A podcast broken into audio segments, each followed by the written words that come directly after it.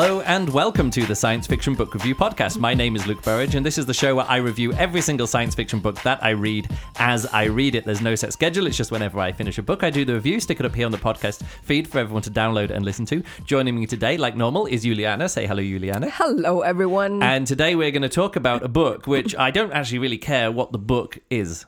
Like it's a weird thing. content-wise. Yeah, content wise, because Okay. I'm not really going to be reviewing the book so much as the audiobook. Ooh. Um, and this is uh, something interesting for me. What's special about the audiobook This here? is an audiobook. Uh, let me go over to the uh, um, Audible page, and it says this. It says uh, Artifact by Joshua James. Again, doesn't really matter what the book is. Mm-hmm. It says narrated by Virtual Voice.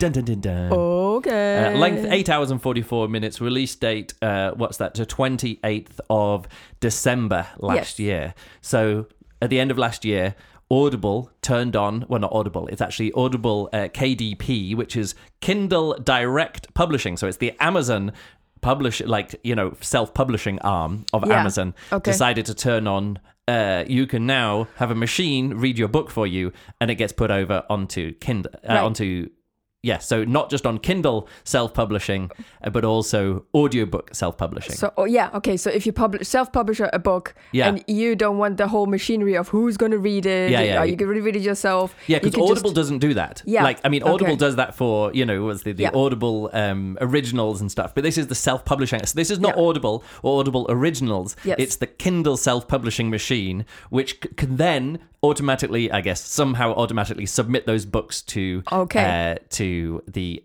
uh, the um, Audible store. So there's Yes. Amazon, and then there's the Kindle, like self-publishing arm, and then there's Audible. And this isn't really an Audible feature. Yes. Kind of is an Audible feature, but it's it's because it's all the same publishing company. Yes, So okay. let's. I'm just going to put that aside for Yeah. now and say that I wanted to check out this new technology or this new newly available technology. Because I Uh, pointed this out to you that that now is Well, not just because you pointed it out, you pointed it out, but it's like you know, it's in the air of Yeah. publishing and books, and this is a book review podcast, um, and I listen to a lot of audiobooks, Oh, and so. I wanted to check out kind of this first version of uh, this uh, book, and I wasn't going to spend an Audible credit for a machine to read a book to me, uh, which again I'll get onto that in a bit later. Either way, I was looking through the Audible free library, like you know, because I've got an Audible membership, and you get I get one audiobook a month Yeah. that I pay a credit for. But also, I like free audiobooks. So there's the free, the Audible free library, Yes. which you can just, um, you know, you, any book in there you can just add to your. Th- you know, there's, I've read some really good books from Yeah. there. You know, lots of old books. Yes. Um, lots of really good, lots of Steffi Rud, Stefan Rudnicki narrated books. You know, those, uh, um, those Ursula K. Le Guin books. They Right. were all from the free library, or you know, or either the library app, you know, like the normal, you know, the Libby, app, or, app, yeah. um, or the Audible free library, which is it feels like that because you just get any book anytime you want. Yes. So the book that I chose was uh, Artifact by Joshua James, an author who I've never really heard of, Me neither. um, and a book called Artifact, and it's uh, let me bring it up here. It's on uh, Saturn's Legacy number one by Joshua James, uh, four point two three stars on um, on uh, Goodreads. Okay. And that is a very high rating. By how book. many? How many reviews? 1,390 ratings and 96 reviews. And this comes out at 4.23 stars. I was like, this is it. I don't really care what the book is, but it's a well received book. And it's garbage. This is not totally not a 4.23 star. This is obviously like a self published author. Mm-hmm. He's got a following. People mm-hmm. enjoy his books because I can totally understand if this is the kind of book that you want. Yeah. You could read this and be like, yeah, fine. That is of that style of book. It is a totally fi- fine style of book. What style of book is it? Which, you know, like bullshit military science fiction, like a tough guy and a not so tough guy, and they team up, and the tough guy, you know, saves the not so tough guy. And by the end of the book, the not so tough guy has learnt to kill without remorse, and the oh. end. And you're like, okay, okay. So it's Alright. just, it's like lots of death, lots of action, and it's just like that all the way through. And Okay. it's, and it's, it, and it's terrible. So let me just give my quick potted review because I made some notes as I go th- went through this. So it turns out, like in Mesopotamia, um, some th- you know, you know, the Stargate. Oh, there's a thing down here. Yeah. And I was like, oh, a bit like Stargate. Um, and you know, someone finds an artifact, and then and it leads to a different artifact, and that artifact is pointing to one on the moon, and the one on the moon is pointing to an artifact. you know, MacGuffin yeah, journeys. somewhere like that, you know. So e- exactly the same kind of thing, which is you know, like I say, Stargate and Yeah. even 2001: A Space Odyssey. Go to the moons of Saturn or Jupiter.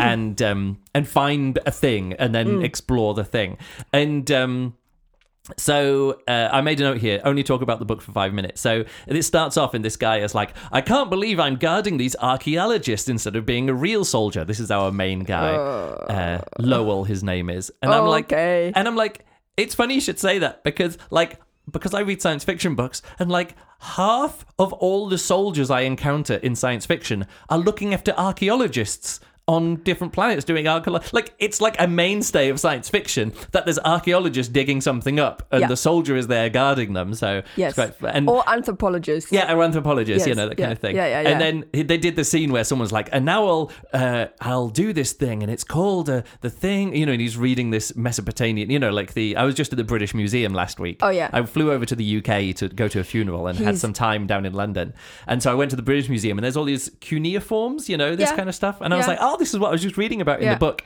and the guy is translating it, and he's like, "And it and it means not." A gate to the stars, but scrub it out. Stargate, and I'm like, you're literally doing the scene from No. Star. Not quite literally, but it's it's exactly that Okay. scene. Instead of instead of uh, like, oh, I'm the one who can interpret the uh, you know the hieroglyphs, and I'm going to solve this problem. Yeah. Like the guy is just there. Well, I can read read, read cuneiform or whatever it is, but like different languages. Yeah. So uh, basically, one of those, oh, this language hasn't been spoken out loud for Yeah. thousands of years. And now, if I say the words, something will happen. Yeah, kind of. Well, he interprets something. Anyway, Okay. later it, it- they then they go to Enceladus. So something happens on Mars, something happens in Mesopotamia, but then all the action t- happens on Enceladus. Do you know where Enceladus is? No. It's the it's a moon of, Of? Saturn. Okay. And it's like a small uh, icy planet, and Yeah. there's like fissures that come out, and the water underneath spurts out, and it actually creates all this, the, all the water that comes out the South Pole or wherever it comes out of Enceladus creates one of the rings of Saturn. You know, because the, the, it's- the rings are constantly have to be replenished Oh, right. with dust and, and ice particles. Okay. And so Enceladus is one of the reasons why the ice rings, the ring provider. yeah, ring provider. um, and so it's just dumb action. Like there's stuff above the ice, and then they go below the ice, and they're in the ocean under the Enceladus, and then there's an artifact there, and then there's undersea monsters, and it's just garbage. Like it's like nothing happening. Like it, it's not, in, not that interesting, but it's just continuous action. I mean, they're running around and doing all this stuff, and I was like.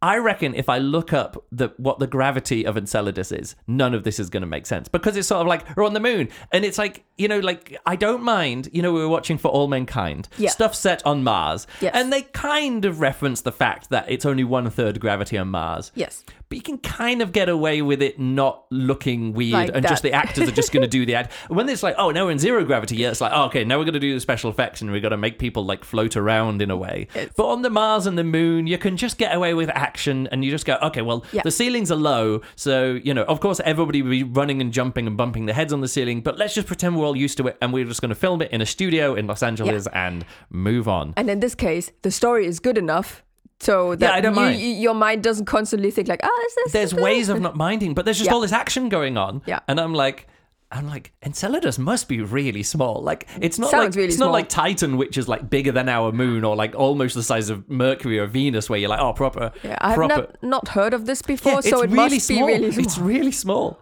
Um, and then so I did look it up. Uh, in its one, uh, like on Earth, we have, um, you know, uh, gravity is at uh, about let's just say I think it's nine point eight, but like ten meters per second per second. So the acceleration is like for every meter, uh, for every second that you're falling, you speed up by ten meters a second. Okay. whatever. You know, Yeah. it's sort of like this second order of per second per. second. So is that the per second per second? You're like, no, what, what's that per second? Anyway, there it's not one tenth, but one hundredth.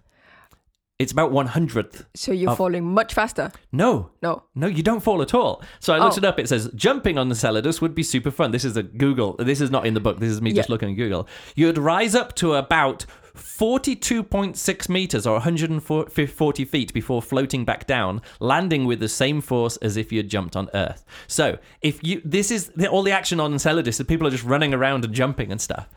And I'm like, but you wouldn't you That wouldn't be would be able to hap- move. yeah. you, every step you take, you'd be like any energy that you put. And these people just arrive and they're just running around in the spaceships and different bases, and I'm just like, okay, that's no. Um, so, and then way later in the book, they're suddenly like, oh, and also artificial gravity on this spaceship, and I'm like, wait, you can't just suddenly say there's artificial gravity on this spaceship. Like all this time, it reminded me of the book um, uh, Sea of Tran- Sea of Tranquility. Yeah. Uh, and I was always people were just going backwards and forwards. Like people who grew up on the moon would go back to Earth, and I'd be like, yeah, but their bones wouldn't work, and they'd be really Yeah. tall and stuff. And then like way later on, like four chapters before the end, they're sort of like, oh yeah, and we've got these artificial um, gravity machines on the moon, which have been, you know, which. And I was like, you can't wait until the end of the book, and someone goes, hey, you know, there's not enough gravity on the moon for like bone development, and someone's like, oh, okay, artificial gravity, and I'm Yeah. like, that makes the whole book useless. Yeah. Convenient. Um, the archaeologist is like, I hate fish, and I, in, there's other fish things that I hate fish, and I'm like, look, uh, Indiana Jones as an archaeologist not liking snakes is a good fun moment, yeah, you know. yeah. And they set it up like in the first scene there, there's a snake, and he's like, oh, and then there's a snake in the plane. He's like, I hate snakes, and then Yeah. later on, there being a pit of snakes is like really. He's like, I, I hate fish, and so I'm like, nobody like hates fish, and then there's Yeah. fish going around eating people, and you're like, I told you I hate fish. It's sort of like a, a fish phobia isn't as fun as a Yeah. as a archae- archaeologist snake phobia. also, why would there be fish? Couldn't there be it's an- anything else? Couldn't there be Honestly, anything I don't want to go into too much detail about this book. Okay. Um, and then, you know, he's translating this thing, and then they're like, okay, translate the next bit. And he's like, hmm, this bit's difficult to translate. I'm like, you flew all the way from Earth to Enceladus. You've had time to translate the whole thing. Why haven't you, like, translated the whole thing? Yeah. Like, multiple various translations, got lots of people to try and translate it. And then when you get there, and you're going to be putting this, the keystone into the Stargate, it's not that. But you know what I mean? You're going to Yeah. be putting the thing into the trigger, into the thing that's going to warm up the artifact that's going to be in. So I'm like, why are you waiting until like like someone's like, oh, now what do we do with it? It's like, ah, I'm going to read the next bit of this translation. You have to put it in and turn it clockwise. No, anti-clockwise because there the sun would go this way and the clocks would do. And you're like, ah, no, that's actually me thinking of that. But like, why would why wait until like the last minute to translate it? Um, so and then there's this like obvious you know I said there was this book with the last astronaut and I was like this person doesn't understand science or physics or um and, and we both stopped reading, I think, this last astronaut. And it was Yes. sort of like, we're going to put the thrusters, we're going to put the forward thrusters on to cancel out our forward acceleration and or whatever it is like that. You're like, no, that's just not how anything. And this book is just full of me going, wait, but that's not how things work. That's not how physics works. um, uh, for example, they've got these sonic weapons and they're like, Shh, and it makes someone go splat and a sonic weapon. I'm like, you're outside on Enceladus. There's no atmosphere. How does a sonic weapon work? In it's literally Oh, yeah, you need in the spa- atmosphere yeah, to- in space. for Nobody waves. can hear you scream. I'm like nothing is like doesn't. And then later on, they're underwater and they're like, oh, and the sonic weapon was dampened out by the water. And I'm like, no, sound travels better and faster underwater than it does. If, first of all, in air, let alone in. So it's sort of like sonic weapons, which would work underwater, suddenly don't work and are dampened out, but they do work in the you know vacuum of space. Yeah, that doesn't make sense. and it just got even more like every one of these steps i'm like this is get, making me more dumb. And finally there's this picked him up he's like this guy had a digital weapon. And i'm like oh what's a digital weapon? And then it's sort of like and then he picked up the electric weapon. And i was like wait so is an electric weapon? Or is it a a, a digital? digital? weapon, and then he fires it, and then says, and then he shot the laser weapon. I was like, wait, so is the laser weapon the same as the electrical weapon, or is the digital weapon?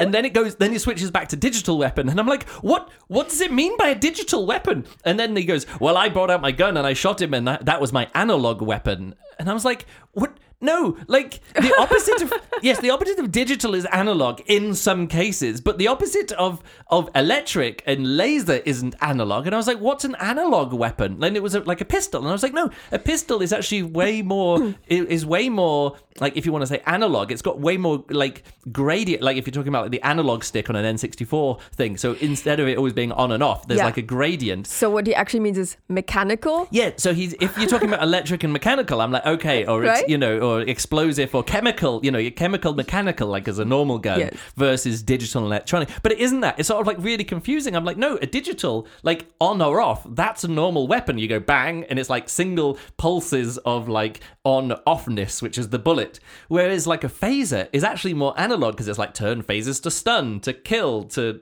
whatever, like whatever it is, to Yeah. mildly uncomfortable, to um ouch or oh I think I forgot something. I'm just doing an Eddie Izzard routine now uh, of like set phases to oh I think I forgot something and someone comes into the room and is like oh I've got to go because I forgot something.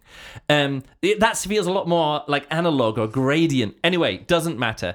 So later on, and I also made some of these things. Some things that were invented: super fast travel across the solar system when it's handy. Spacesuits that also work underwater. I was like, hey, these spacesuits they also work work underwater. I was like, the pressure in space, the pressure is like on the inside pushing outwards. And if you take something under underwater, the pressure is on the outside pushing inwards. It's like these inflatable space uh, spacecraft or these uh, space modules that they want to Yeah. put on the. Well, they've actually got them there. Yeah, the they only work inflatable because thing. the pressure's greater inside. If you take one of those under the water, it would just collapse in. Okay. And uh, and then there's underwater lasers and kind of like half sleep technology. He's sort of like, I don't fully sleep, I half sleep. So all of those things are invented, Okay. but they're not invented computer translators. And this is set like uh, you know sixty years in the future. Um, and so they literally have to fly people. And I'm not talking translating ancient languages into modern languages. I'm talking between Chinese and English. So they fly translators from Earth to the orbit Hu- of human like- translators. Yeah, that's not machine. So human translators up there, um, and uh, and then yeah, and then also they're like, and here's something really impressive. It's like literally the, they're saying this is literally going to be like the Rosetta Stone of whatever of this different alien language into here, and because this same because it's the same thing in loads of different languages, and they're like, oh yeah, but I don't have time to translate it, and it's sort of like, ah well. And I'm like, take a photo. And later on, he's like, oh, I wish I'd have had, I wish I'd have had a camera to take a photo. I'm like, why? Like everybody has, everybody has cameras. on their person Yeah. all the time. Everybody, everybody always has cameras. but- Already, and this is like literally the biggest, most important archaeological find under the oceans of Enceladus in the orbit of Saturn. And they knew they were going to do something, and they're like, "Tell you what, why don't we just like get a video or photos or anything?" No, just nothing. didn't even bother. So they need they need human translators because machine like machine learning or whatever AI translator doesn't work, and nobody has a, a has a camera and translating and doing. Anyway, all of that to say, don't bother reading the book. It's garbage. Uh, but I thought I'd throw out some of those fun things as I went through. So now I want to move on, talking about 60 years in the future needing human translators to do the job, the real job. Yeah. And you know, translation. They say translation is an art, and that humans are like they're, they're they're capturing the meaning of one person and in one language and m- translating it into like the same meaning or as close to the same meaning as the other language. But then the characters are like, hmm. Those translators, they always make the other person be more polite. Like you can see the other person's not being polite, and they say he gives his kindest regards and hopes you the best. And they're like, no, he was probably swearing at me in Yeah. English, and then you're translating that nicely into Chinese or whatever, Yes. back backwards and forwards again. So that human in the middle, that human job Yeah. of taking some words and then transmitting them in a human voice. Yeah. This book weirdly had a that like the the uninvented technology that's in this book Yes. is kind of given away by the technology that I, how I listen to this book, which is instead of needing a human translator from text into human language, there's a machine translator. Although it's not translating language to language, it's narrating. So Yes. this is virtual voice narrating. Yes. So I'm going to take a quick drink and move on to the main part of what I want to talk about in this podcast. Okay. But also, you didn't just stumble across it and was like just went into it not knowing it. You were went into it. No, I read this very book aware. specifically because Yeah. it's listed, and let me let me bring it up here as well. So it actually says here, uh, this title uses virtual voice narration. Virtual voice is computer generated narration for audiobooks. It's right here on the Audible Yeah. page on the in the app that I was looking for it. You know, in, in the free library when I looked for when I found it there, it was like virtual voice. That's the reason because an, an human relate uh, uh, narrator's name isn't listed. Yes. And then it says here, um, uh, you can't see it on this, but where this would be here, it says listen to a sample of virtual voice. you know. Okay. So you know what you're getting yourself into. Yes. So this is um, a thing here. Uh, this is a little bit from oh, AI audiobooks have come to Amazon Kindle, and it's the first look at the new um, KDP, which is the Kindle Direct Publishing. It says Amazon and Audible. Oh, sorry, Amazon and Audible um, have come there. So uh, uh, Amazon Kindle Direct Publishing is the KDP. So anytime you see KDP, that's this. Um, and its sisters companies ACX and Audible. Um, so uh, yeah, this is this is kind of where it's at now. It's a little bit confusing of where these are coming from. Yeah. But this person here um, is a, uh, a a blogger, or this is actually it's a members only story on Medium, so I can only read the top half of this story. Right. But it's. Uh, uh, Kristen Walters, and um, she's obviously looking into KDP stuff. She's like writing about, uh, you know, direct publishing, Kindle Yeah. direct publishing. Yeah. Okay. Um, she got this one. Um, I recently got an email from Amazon KDP inviting me to test their new Audible audiobook with virtual voice beta program. Um, and so you actually, it's just something right right here in the uh, in like how to do it. Create hardcover, link existing hardcover. You know, so it's in there like self publishing. You can actually just get it published as a hardcover or Yeah. paperback or whatever it is. Yeah. You can put it as a Kindle action, Kindle stuff, and then it says add audiobook with virtual voice. Your ebook is eligible for an audiobook. Don't know how Kindle decides How you get that. but you have a But button where you can literally press you want to have this happening. Yeah. So, uh, and it says, I'm assuming this move is at least in part due to Spotify's recent announcement they will now accept Audible's Audible audiobooks created with Google Play's AI voiceover feature. So you've got Audible, oh sorry, A- Amazon Kindle audiobook, audio voice, virtual voice, and also Google Play's AI voiceover stuff as well. And so you can select the book that you want, and look, there's eight different voices here: feminine, Right. feminine, masculine, masculine, feminine, masculine, feminine, feminine. So like you know variations, and then you get American English, British English, lots of American English, like two British English options,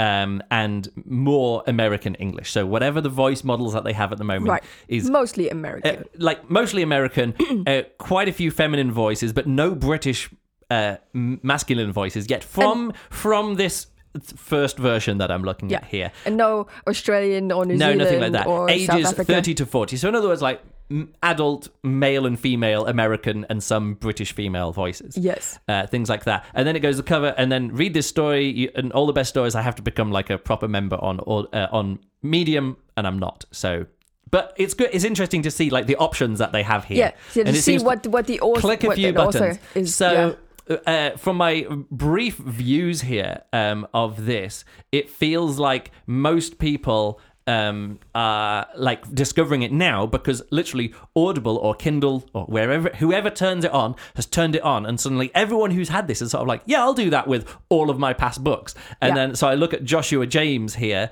um, in his uh, Audible version. So he has had previous books narrated by Mark Boyett, m- narrated by Mark Boyett again. So he's obviously got he's had some of his books narrated, narrated by Daniel Dorsey. You know, Legacy of War, just like more, I guess, generic military science fiction stuff. Yeah.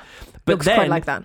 all of his books, which haven't been uh, narrated by a human, here's Yeah. James Fooey, uh, Jordan Lee. So he's had books, but then he's sort of like, oh, all of my books, which I've been self-published here, uh, which I haven't had a human narrate before, Hmm. I'll just put all of them, and they're all available as virtual voice. So suddenly, instead of him putting out one or two audible um, n- human narrated books per year, Yes. he's suddenly like, oh, I'll put out. 17 boom and Yeah. 17 just arrived there and Yeah. all of the authors who are doing this are all doing this now with Yeah. their back catalog Of course. so the initial reaction when i typed in virtual voice because i just wanted to see like what other people were saying everybody is saying look the way that i discover new books is that i go to latest releases and today there's literally 4000 new audiobooks and Yeah. they're all virtual voice Yeah. and there's 20 which are normally Yes. uh, normal voice stuff So, so, basically, for the individual person, the authors, Yeah. the self-published authors, yeah for them it feels very accessible. But by well, let's get on to that. but- what I'm saying is yeah. from from the readers or the listeners or the people just trying to discover new books. Yes. the dam broke. There's Yeah. a, a, a, a massive flood, but I think they'll just pass by. Like, I mean, it'll take a while for them to pass by as Mm. all these authors like just put their books in um, in virtual voice, and then it'll just be like as instead of it being as quickly as someone can go through a web interface and say yes, release it. It's going to be to the point where authors actually then have to um, uh, write the books, them like actually finish writing the book, and then say the book's finished. Here's the ebook. Here's the audiobook, and so it will. It will. The the flood will go back down to a trickle or a river. Yeah. Maybe a bit, there'll be a lot more audio books being released because humans don't have to narrate it. Yeah. Um. But yeah. So it'll it, it won't be a flood, but it seems at the moment most people are annoyed about the flood of new virtual voice uh, audio books. Whereas I think it'll be fine. Like it'll it'll drop down to just as as and when books are published, Yes. they'll either be human narrated or virtual voice narrated. And for you as a, a listener, you can you like when you look for new au- audiobooks to Yeah. to listen to, can you then select show only this or that? No, actually, no. That's what people are saying. Oh, there isn't a Yeah. don't show mm. virtual voice. There's but no other people did it. They Yeah. actually said, because you know, these hmm. search boxes, you can do like Boolean operators, sort of like Yeah. something plus, or you put it in brackets. But if you put minus virtual voice and then search, Okay. it makes it so if virtual voice is listed, it doesn't Yes. turn up. but you have to be knowledgeable. How, Yeah, you have to know that. be- yeah. But that's what all the Reddit people are doing, just saying, look, we've got the fix. Go to the website, Yeah. search for whatever you want, minus or uh, minus uh, virtual voice, and then from there you can sort in different ways Okay. and come up with different things Yes. to do. But it's not included into any of the UI. no, not yet. But I think it will be because people will want that, if Yeah, you know what I mean. of course. So I'm going to now uh, do a quick history of my reading technology. When I actually started listening, uh, we did episode 500. First audiobook that Luke, or first science fiction Luke ever read was actually a tape, a cassette tape. yeah. Um, but mostly throughout the 90s, everything that I read was on paper books. Yeah. You know, because I didn't read ebooks. I tried reading an ebook when I got a Palm Pilot in 2001. Oh, okay. And it was very difficult to get the the ebook onto the Palm Pilot. yes, I would bet. Yeah, it, it was too early technology. Yeah. But then in 2008, I think, yeah, 2008, I got myself um, an iPod Touch. Yeah. And so started reading more on the iPod Touch. First of all, articles, and I did read some ebooks there as well. Yes. I couldn't really find, uh, I couldn't work out uh, when looking back through my episode list of which the which was the first book that I read as an ebook. But Oh. I was reading some ebooks even in Oh, okay. 2008. Yes. I read some things as ebooks, but Right. paper books were by far the better way of doing it. Because you the screen size as a this course. you know Kindle came out and suddenly everyone started reading ebooks and that was the main thing. Hmm. In 2010, I started listening to some audiobooks. First of all, some uh, podcasts that were like collected together, so you could listen to chapters of an audiobook that people were releasing as podcasts. All right. Um, yeah. So self-published authors would Yeah. just do it, and there was one which was called "The Rookie" by Scott Sigler, and he that was like full production, like different voices, sound Okay. effects, everything, like a really so fun like thing. more like an audio play.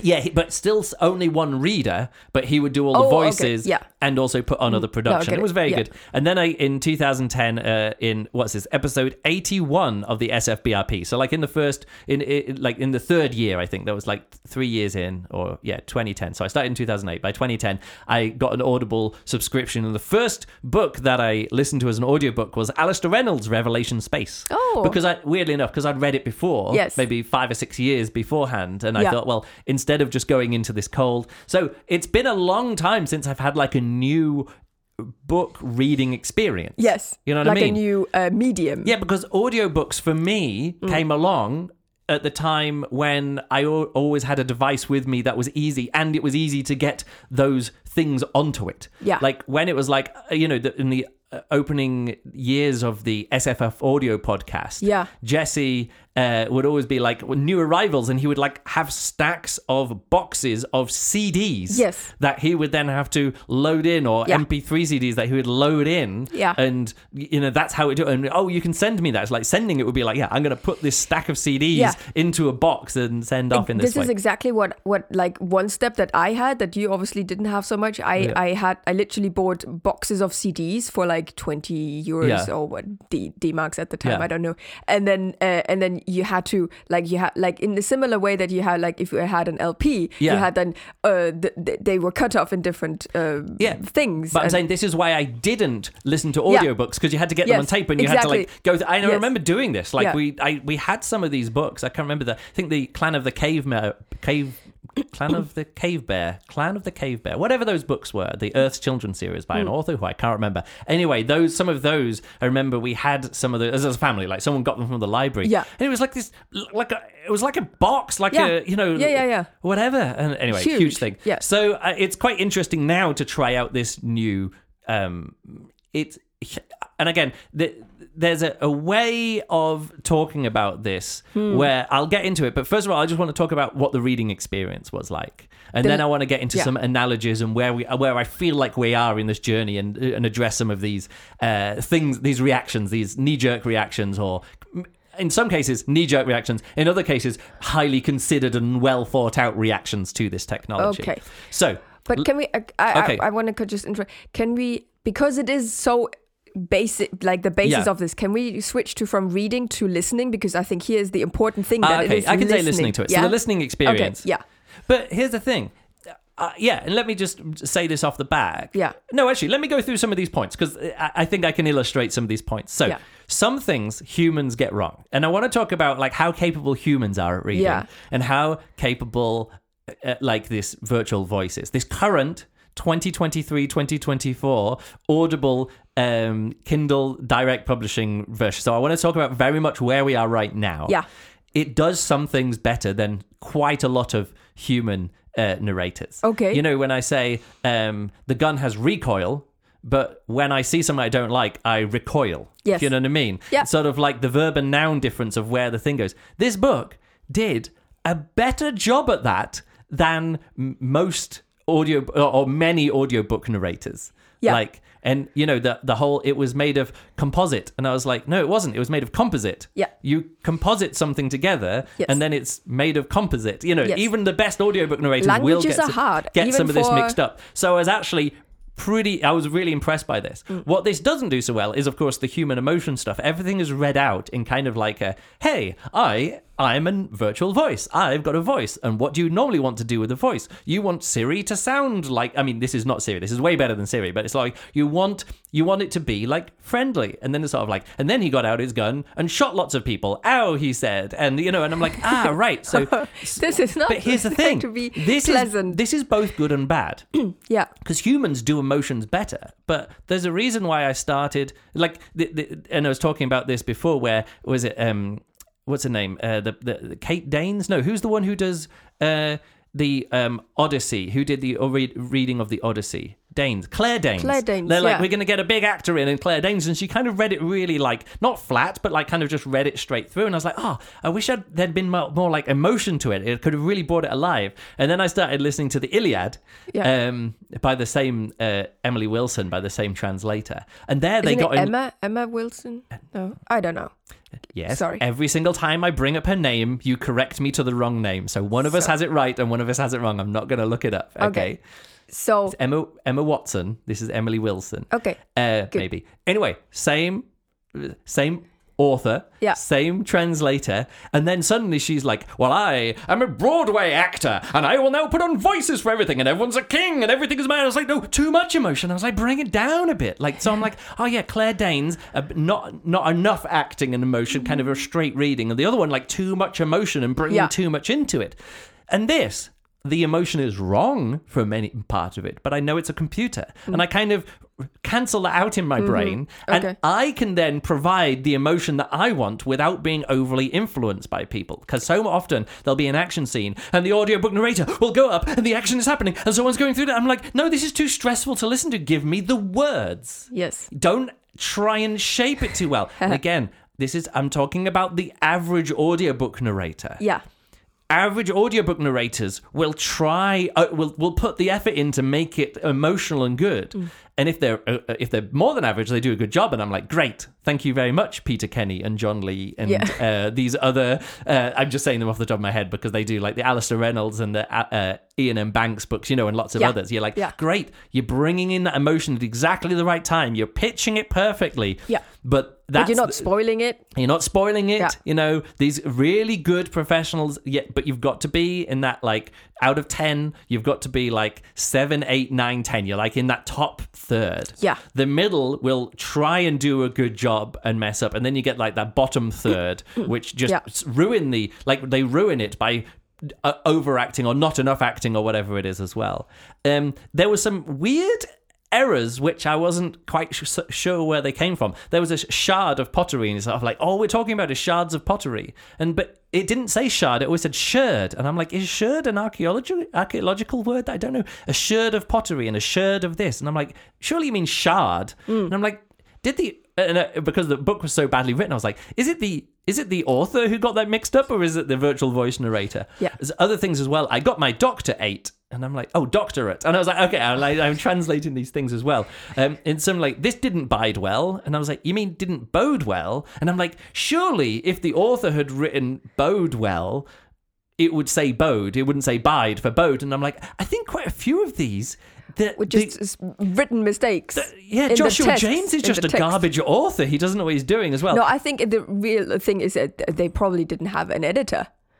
It Well, sounds very it, much it doesn't- like it's self. It, either way, it's a self-published book. yeah. Like, sure, he might be, you know, popular enough to get editors or whatever. Like, it doesn't matter. Like, I'm Yeah. not. uh, But again, it's one of those things that I'm like, I don't know if this error is in the book Yeah. or in it. But there were some which were a lot more obvious that this is how the audio uh, engine, the virtual voice, current virtual voice is doing it. So, um, when you say surface to air missile or surface to air transport or air to surface gun, you you do them with hyphens like surface hyphen to surface air, like surface to air or Yeah. something. And this really wasn't good with those. It's like this. It was saying this surface to air transport, and I was like, oh no no, no you didn't get, get quite get that right. So, and I was like, oh, it needs to like some have some better uh, hyphen and um and uh, colon things as well because they're talking about I got a high score in Fallout.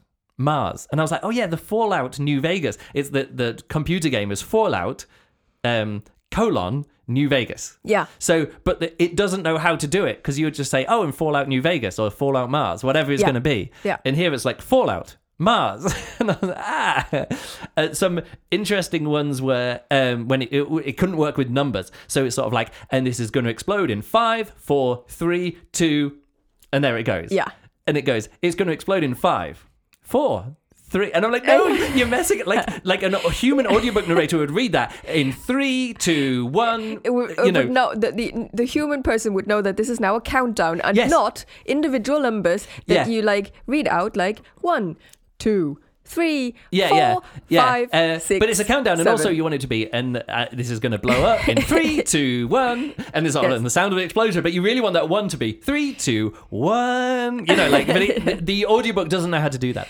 Also, it talks about time, and because this is military science fiction, there's lo- lots of military jargon. It says um, it was a little after 1,530 hours, and I was like, ah. Like 1530 hours. You know, like the way that you do, Oh, like just after 800, you know, 1800 or whatever it's going to be, 0800 hours. And you're like, and it would be, it was a little after 0800, you know, like it, Yes, it, it, it couldn't work. It, it, it didn't, it wasn't very good at putting 1530 hours. Yeah, like, it would have been if if, if it would have said uh, oh six thirty p.m. or yeah, yeah, it would, have, it would do that. would have been fine. And also because it's military uh, science fiction, there's a few uh, bits of like military jargon where you just didn't know what to do with. Yeah. Um, do you know FUBAR? no. Uh, fucked up beyond all recognition. Ah, Uh, right. FUBAR. Oh, fubar. There's a r at the end. Yeah, Fubar. F U B A R. Fubar. I think I have heard And that this before was sort then. of like you Fubarred his career is probably what the audiobook was wanting to say. But it didn't say that. It's like you furbeard it. And I was like, you furbeard his career. And I was like, and it's one of those things I was like, you know what? Good on you, because literally, I can't remember what movie it is. There's, there's a whole movie where FUBAR, they're talking about FUBAR, and somebody isn't a military person, doesn't know what it, what doesn't know what Yeah. FUBAR stands for, and I'm like, yeah, like lots of people. And then later on in this movie, can't remember what the movie was. Yeah. Um, he works out what FUBAR, Yeah. like someone It- says FUBAR, and actually explains to him what FUBAR Especially if you suddenly use that, like it's an obviously an acronym. If you then suddenly use that as a verb, I don't know what it looks like in text. Like how is Right. it? How is it written Yeah. in there? No, but Yeah. it's used as a word. You know, fubard. Um, it's like But suddenly you lol. put- you know, say, someone says lol, and that's why I put here as well, lol. Yes. And and if an, uh, like, what would an audiobook narrator, a virtual audiobook narrator, say if they say lol? Would they say oh lol or LOL. LOL, lol? Like what were you, what are you going to go for? Yeah. Um. So, however, in all of this book, in every part of this book, Mm. I was never confused about who was saying what. Okay. It was just it, a book full of only Americans. Yeah. There was uh, Russians and Chinese. No attempt to do any accents. Of course not. Of course it was not. all just written, read in an Amer- American accent. Yes. I say Amer- virtual American accent. Yeah. Um, but the way that the book was written and the way that it was read, it was always clear who was saying when he said he said, I always knew what he said. Mm-hmm. A few times there were there was some thinking going on and then saying something out loud and I was like, "Oh, I decoded all of that." Because the the virtual voice did a really good job of get transmitting text that is in an ebook file or mm-hmm. on the page or whatever it would be mm-hmm. into words that then go into my brain Yeah. And it was and it didn't get in the way of that Yes. so now let me talk about that bottom three rungs of the audio la- layer let's say uh, out of 10 the zero one two three people Yeah. who doesn't matter if they put in emotion or the wrong emotion or whatever they mess up my understanding and get in the way of my understanding of what is actually on the page Yes. now i could talk about wil wheaton reading john scalzi books which i literally won't listen to Yes. like i won't do it because it's too difficult for me to get through those books Okay. listening to those things because wil wheaton is so bad at it like i like he doesn't put he doesn't differentiate the voices as good as this virtual voice can differentiate Okay. it and because John Scalzi, so much of his books are just people in rooms having conversations. Yeah. You need to see that on the page, or the audiobook narrator has to do a better job. Yeah. Because it's very, this is a very action based book with some dialogue. Yeah. Whereas a very dialogue heavy book like John Scalzi, which is mostly just people talking to each other in rooms, Yeah. an audiobook narrator as bad as Wil Wheaton gets in the way of that. Okay. But so then- you, maybe then like if like I don't know a book like that, but Yeah. then that they're like they're like nuances where in this case this would be better, Yeah. in that case that would be better. Let me talk about Breaking Day by Adam Oyebanji. This was one Yeah. of the most difficult books for me to separate the audiobook uh, narrator's performance. Yeah. Because you could tell he was getting to the end of a page or the end of a line in a book, and he would pause as he skipped down to the next line and read the next line. Like, it was awful to the and I just copied over some of my notes here. So for example, um these uh uh uh done, he told himself, with great satisfaction. He set off to the rendezvous. And I'm like, okay, what did he do with great satisfaction? Did he do did did he tell himself with great satisfaction or with Did he great off? satisfaction he set off? Yeah. Like and then he says the wheel had a large circular. And I was like, circular what? And then it turns out no, the wheel like there was a the the the pathway that went around the inside of this wheel in the spaceship was called the circular. So it had a circular, but it didn't say anything. The street was called the circular, so it had a large circular. Large circular what street? Yeah, but it never said it, and uh, and the way that he would always talk about like by pausing when Yeah. he got to the end of pages and the end of the lines and going back to the next one. I didn't know if it was the end of a sentence or if the audiobook narrator just couldn't scan the next line and finish off reading one and read the next one. Right. And it says the walkway was as wide as a person, and I'm like, okay, as wide, the walkway was as wide as a person would expect, and I'm oh, like, Oh, oh, where did oh, that oh, come oh, from? oh. Like, where did would expect come from? It's sort of like, so first of all, it's badly written. The walkway was as wide as a person would expect, but also that would expect. It's really important to it. It's, as- Yeah. it's as so wide it's as a person as would wide. expect. It's not as wide as a person. I don't know how wide it is, but I thought it was as wide as a person, but actually it was as wide as a person would, expect. How, Yeah. What would a person expect this I, to it be doesn't wide? matter. And there was all of this other kind of stuff, and he wasn't good enough. So it, he said with great re- weariness, and I was like, I don't know if he said it with great weariness or great wariness, because wariness and weariness are two different things. Yeah. And this audiobook narrator would have probably got that. Right. I mean, the the virtual voice narrator would have probably got wariness and weariness correct Yeah.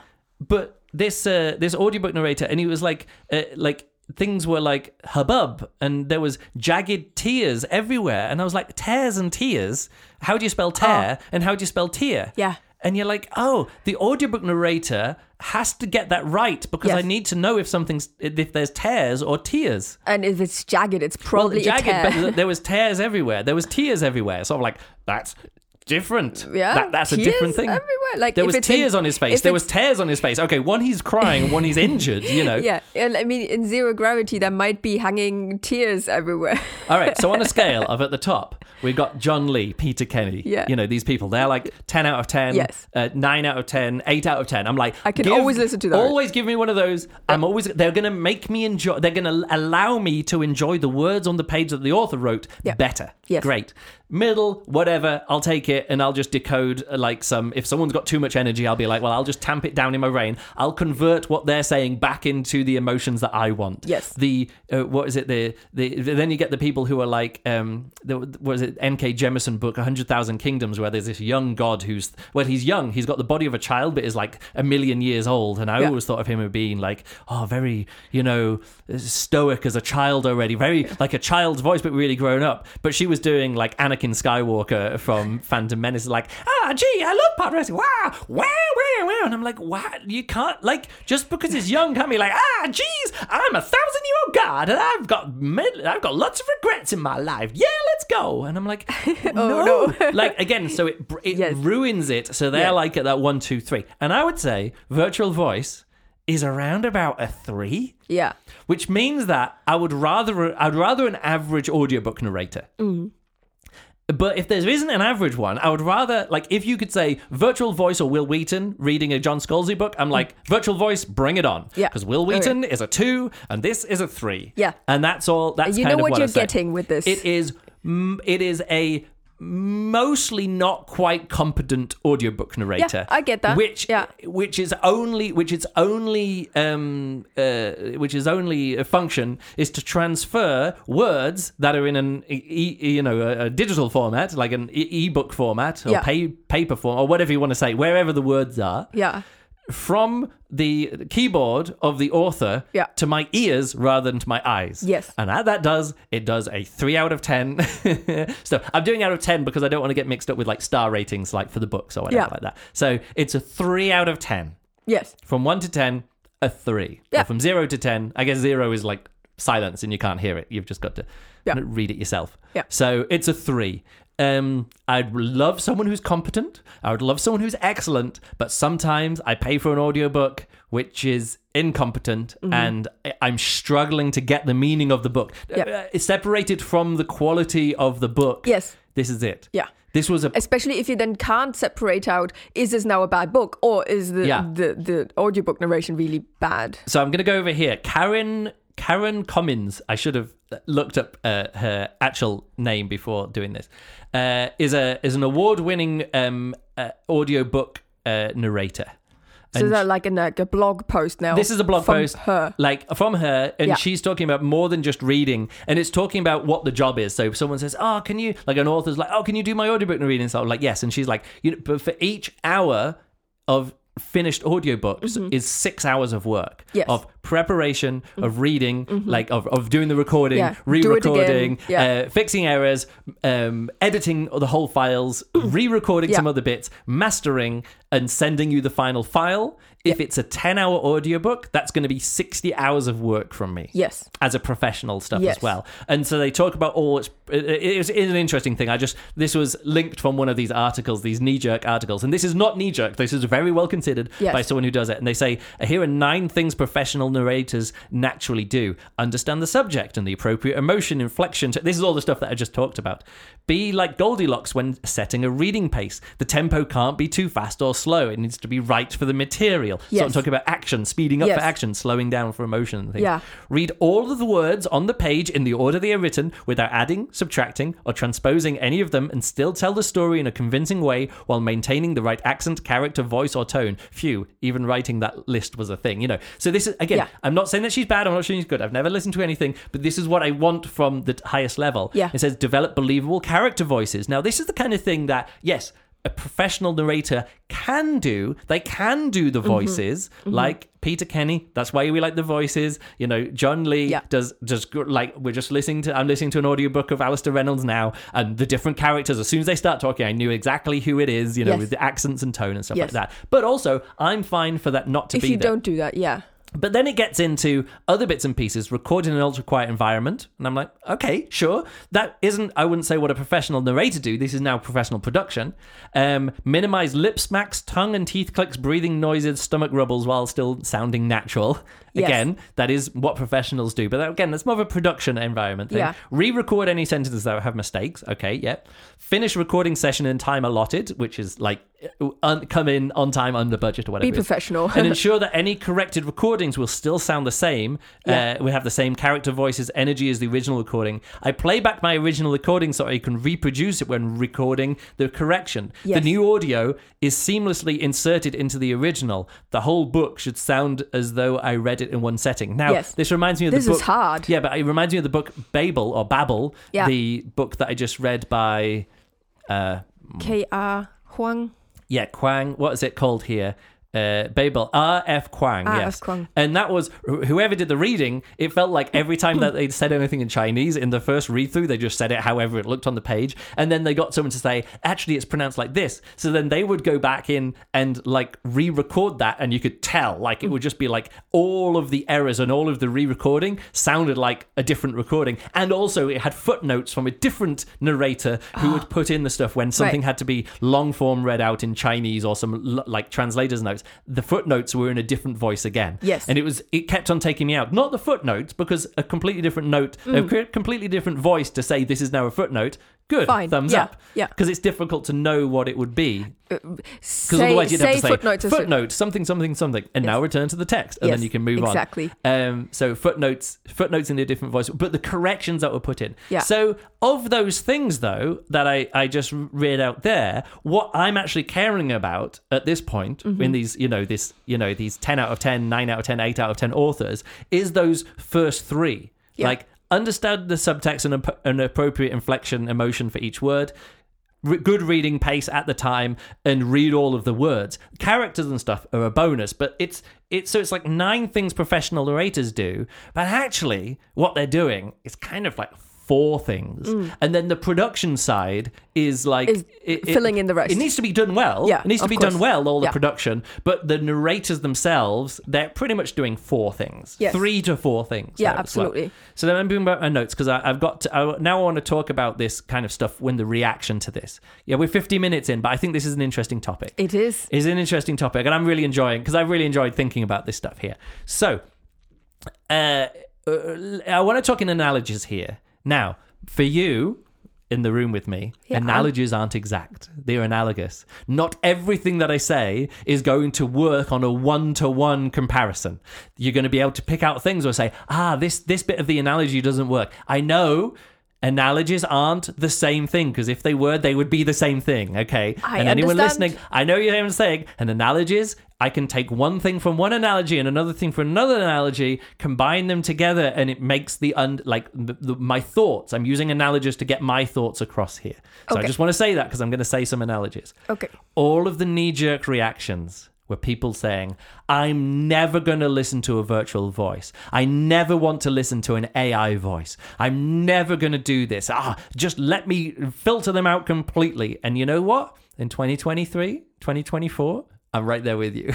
I'm Yeah. not up for listening to another one of these. Okay. I would rather roll the dice and have a bad narrator Yeah. than go with this because if I roll the dice, I'm going to get a five out Yeah. of ten. Like most most audiobook narrators are fives out of ten, sixes out of ten, fours out of ten, and this is a three. Yeah. But it's going to get better. But it, it, it it's again this is an analogy, but it makes me think about people when like cameras came out.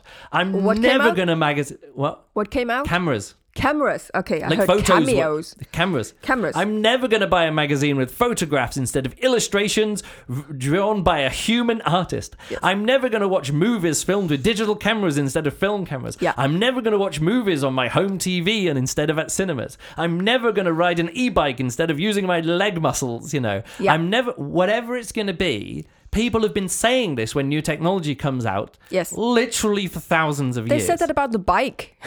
the bike, yeah. Yeah. I'm never gonna. I'm never gonna ride a car. Of course, I'm gonna use a horse because a horse, you can look. I can let go of the reins and the horse keeps going, and I don't have to do anything. And in a car, you've constantly got to steer. It's like, yeah, the first cars were shit, slow, dangerous, broke do- down all the time, Yeah. and you, you couldn't find fuel anywhere. You know, Yeah. I'm never gonna drive an e like I'm never gonna r- drive an electric car because range anxiety, Yeah. something, something, Yeah. whatever it's gonna be. You but know, things develop. things develop. Yeah. So the the main analogy I want to talk about here is I think the most relevant one, which is actually printed books, because I think we're at a we're at a we're at a tipping point here with this virtual voice. So it used to be um, illustrated manuscripts. Let me have a quick look. Check out. Look at that. Yeah. Every single part of that is created by a human hand, and you're like, well, of course I want a human to write my Bible for me Yeah. because I'm a monk and I want God's word to look beautiful. So why would I ever want text where Jesus isn't saying everything in red ink and there's pictures of creation and flowers and everything? Of course we're going to want this. Hmm. Of course you're going to want this. And then people started doing movable type, and then Gutenberg did it. Yeah. But you look at the Gutenberg Bible; it actually looks really good because people would put nice. illustrations in there. Yep. Like you, it left enough space around that you could put illustrations in. Yep. And the the the, The text actually letter. looks really good Yeah. because they could put the, you know they could it was because it was the first version and it was and it was still handcrafted but it wasn't handwritten but it was handcrafted if you Mm. Yeah. know what i mean it was like you see the people it's still like a hand process of Yeah. putting the letters and putting Yep. the the uh, what do you The call the big letters the um I, d- I forgot. whatever the, the ca- name. the big capitals with illustrations and you could put them in use different kind of inks because it was the bible it was important it was going to be really important there as well but the difference between these illustrated bibles and the gutenberg bibles you know because this is like lines of like two columns of text on a page and the other ones are sort of like just cram in lots of text and know, the, it's fill it's fill this is kind of what it feels like in in some way between like oh i'd obviously always want my books hand written and illustrated. Then you go across the printing press you're like where are all the illustrations? They're like we're not doing illustrations we're going to the text if you know what i mean. Yep. so you're going to get the you're to get all of god's word but it's not illustrated and it's not oh no illuminated. I keep saying illustrated it's actually illuminated is what i searched for here. Right. so we went from illuminated manuscripts to printing presses Yes. let's let's delete that as well uh, uh, yeah to this movable type if you know what i mean Yeah. you see this kind of stuff it's, it's it was chinese and then it was you know german script and things like Yeah. that Yeah. what do you call that gothic script not german script but you know you know what i we meant know there as well Uh, Um, yeah. let me go back to my notes. Uh, and then, yeah, printing press. And then you had a typewriter. So this is kind of like you had to do it, Yeah. but you could write as neatly. You could write as neatly as a printing press. Yes. Because you had 26 letters and capitals and some numbers and a few bits of punctuation marks. And every time you pressed it, it would just do the thing Yeah.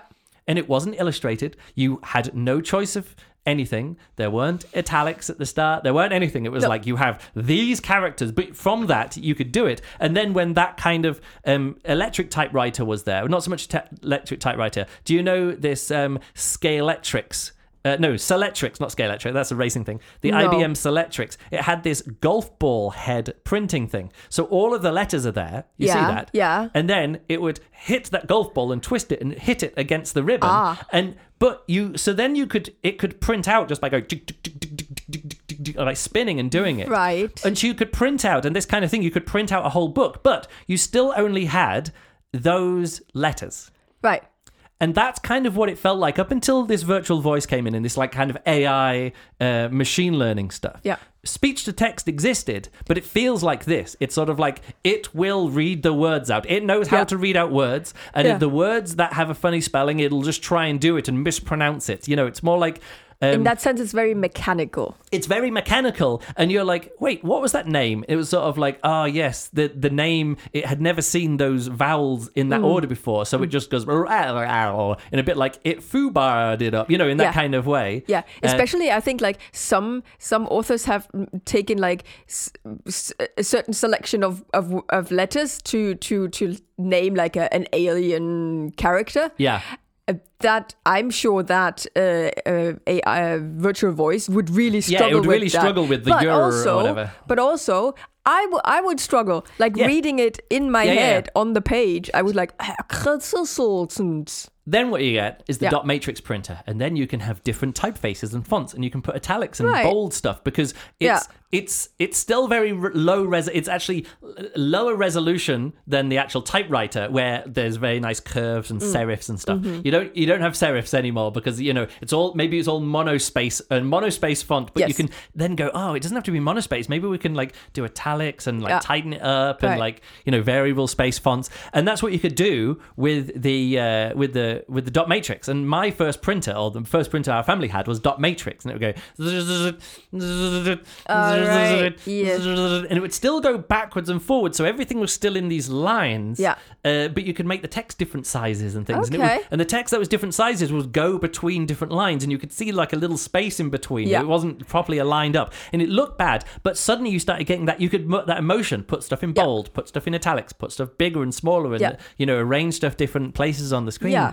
And that I think is where we are now with virtual voice. Okay. We've gone from typewriter text where Yeah. everything is the same, Yeah. and if you want to bold, you've literally got to go backspace, backspace, backspace, and like type it over again. So you're like typing over stuff. Yeah. And if you want to do underline, you've got to go backspace, backspace, backspace, and then do some underscores, and that's how you Yeah. do. You know, you Yes. you make it so to put different emotion into the text in that Yeah. way. We're at the point of dot matrix printer. Yeah. Next up, next up, we've got laser printers Right. you know, we suddenly the Mac comes out and Steve Jobs, at people are like, oh, can we put up our, you know, ball head things and do it? It's sort of like, yeah, I think you're going to really like the laser printers that we have, and the laser printer costs four thousand. But all of the graphic designers were like. This is fantastic. Like I'm not cutting bits up with paper and putting laying stuff out on a thing and then sending off and that being scanned. I can just arrange everything in PageMaker or Yeah. Illustrator or whatever the programs that came out for the Mac. Yeah. Like, and I can make a photo and it comes out and it's in black and white. But then then color laser printers will come on. Yeah. And then also you'll get the bit where it's not even in your pocket or in your computer. It's actually like, oh, I can just send it and it's printed on demand and it comes back and it looks fantastic. Mm-hmm. That's kind of what we got now with this virtual. vo- I mean, again, my analogy breaks down a bit here because this isn't happening on your phone. Yes. Because the stuff that happens on your phone, which is what deaf people want to do, uh, have needed to Yeah, do the with screen ebooks. readers. Yeah, Yeah. screen readers. Yeah. Screen readers sound like a, you know, they're all like a Stephen Hawking's voices or whatever. I don't know. I've never heard. I've, Well, I've do you rarely, know? Do you know how Stephen Hawking sounds? Yeah, yes, which is I like know, a, yeah. a weird, vo- like Yes. we've gone from mechanical sounding voice, which Yes. is sort of like these dots being Yeah. all this kind of stuff. Yeah. We're at the point where we're in the inflection point of dot matrix to laser printers with virtual voice in 2020, 2023, 2024. Let me put it that way. Okay. And so that's where we're up to. What's my so, notes so here? we're basically at the the first generation. Not where, the first generation. Not the, no, not we're really. the first generation where the computer voice is doing a bit of this work. It's Yeah. it's doing a bit of human emotion. It's doing a bit of like what the four jobs of an four jobs of an audiobook narrator are. Yeah. It still doesn't understand all of the context like throughout the whole book, but it can put in inflection into characters. It's sort of like something, something, something, he said. If that was like in the audiobook narration, sentence by sentence, like I say, it does a really good job of knowing when a character is saying something and then they're not saying anything. Wil Wheaton does a really bad job of that. You know what I Right. mean? Yes. And computer voices also do a really bad job. I am reading something from a book, he said Yes. he is very happy he said i'm like oh so he is very happy with something he's, but sort of like you know what i mean like that kind of stuff this book is doing like the it's doing like the the four jobs of an audiobook narrator it's doing like two of them okay it's Yeah. not getting all the meaning Yeah. it's not getting the different voices it's not getting all the emotion Yeah. but it's doing a good enough job of a listenable experience of transferring the words as they are on the page to my ears as well as a bad audiobook narrator. Yeah. No, it's better than a bad audiobook a human audiobook narrator. Yeah. Okay, now let's come on to the, the last my last point here. All right. Which is when I talk about the curve of technology improvement. Yeah. the curves on curves of technology improvements. Right. You know, this kind of thing where you get like, oh, the technology is getting better, but also we're getting better at getting better at technology. And also then it gets to the point where you're like, ah, we also have like uh, uh, efficiencies, like scale efficiencies. Like the more we do something, the better we get at Yeah. doing it better. Yes. You know, so you get like these, like, like one one improvement and then you put another one. There's exponential curves, if you know what I'm talking about. Yes. Like everybody underestimates what happens in five years and ev- everybody underestimates what's possible in Oh 10 no, years. you just said underestimate twice. Oh, underest- Everybody overestimates what's possible in five years, Yes. and underestimates what's happen uh, what's ha- going to happen in ten years. Yeah. because Okay. ten years along an exponential curve, you're Is- you're way more than double where you think you're going to be at five. If you know, what I mean. like whatever you know, just think about it. Absolutely. You, you think techno- everyone thinks technology goes in a straight line. It doesn't. It goes exponentially on because of many different things. Absolutely. Um, so that's what I say. Right now, we're at the point where this virtual voice isn't really good enough. yeah. But that's only where we are. at the beginning of 2024, the first release of this. Yeah. But here's the thing: if you uh, there's never a second release of an audiobook um, uh, narrator, like as a, a human narrator, Okay. because a human narrator will do a book, And it then might- that's it. Well, also, it's the, it might be their first book. They're not going to be very good. It takes a long time for the audiobook narrator to learn how to get good. You know, Yes. like you say in this article here, Yeah. it's uh, oh, where it is more than just reading. You know, um, it says, oh, robots can't do this. Technology is, uh, you know, it will never replace a human's ability to convey emotion. Um, you know, uh, it says experienced narrators actively mine the subtext for clues and create a more expansive, layered performance based on it. It's like, yeah, experienced narrators do that, but the first narrator doesn't. So imagine you you're doing your first book. Yeah. And you're like, I want this to be narrated. And your first book is unfortunately narrated by a human, and it's their first audiobook that they're narrating. Yeah. It's gonna be. It's not going to be good. So later on, you're going back and you're like, oh, I changed a few things to this. First edition is out in print or ebook or whatever it is. Yeah. And I f- fixed a few spellings, fixed a few things, like move around. Uh, someone told me about gravity. There's no gravity. So I mentioned the gravity, uh, fate, the artificial gravity earlier on in the book. So it's not incongruous later. Yeah. Uh, incongruous? Incongruous. Incongruous. Uh, however, and I worked out, uh, you know, but then. Like you're not going to be like, mm, well, we did an audiobook version of the first edition, Yeah. but the second edition, look, we paid someone already to do I paid someone to do it. And it's a 10-hour audiobook and it took them 60 hours to do. Are you going to who is going to put the money in for a second version of the audiobook? Yeah. Happens sometimes. We listened to a version of the audiobook of The Martian. And Yes. then when The Martian became literally one of the best-selling books in the world, they did a second, or you know, Yeah. on the way to it being the best-selling book in the world and being movies made of it. Yeah, of course. When a book becomes a classic and is already acceptable and is like lots of different, like how many versions of Harry Potter are there? There's, there, I know there's the British English version and the American. Like they have different people Right. doing uh, the audiobook narration Okay. in different markets. Yes.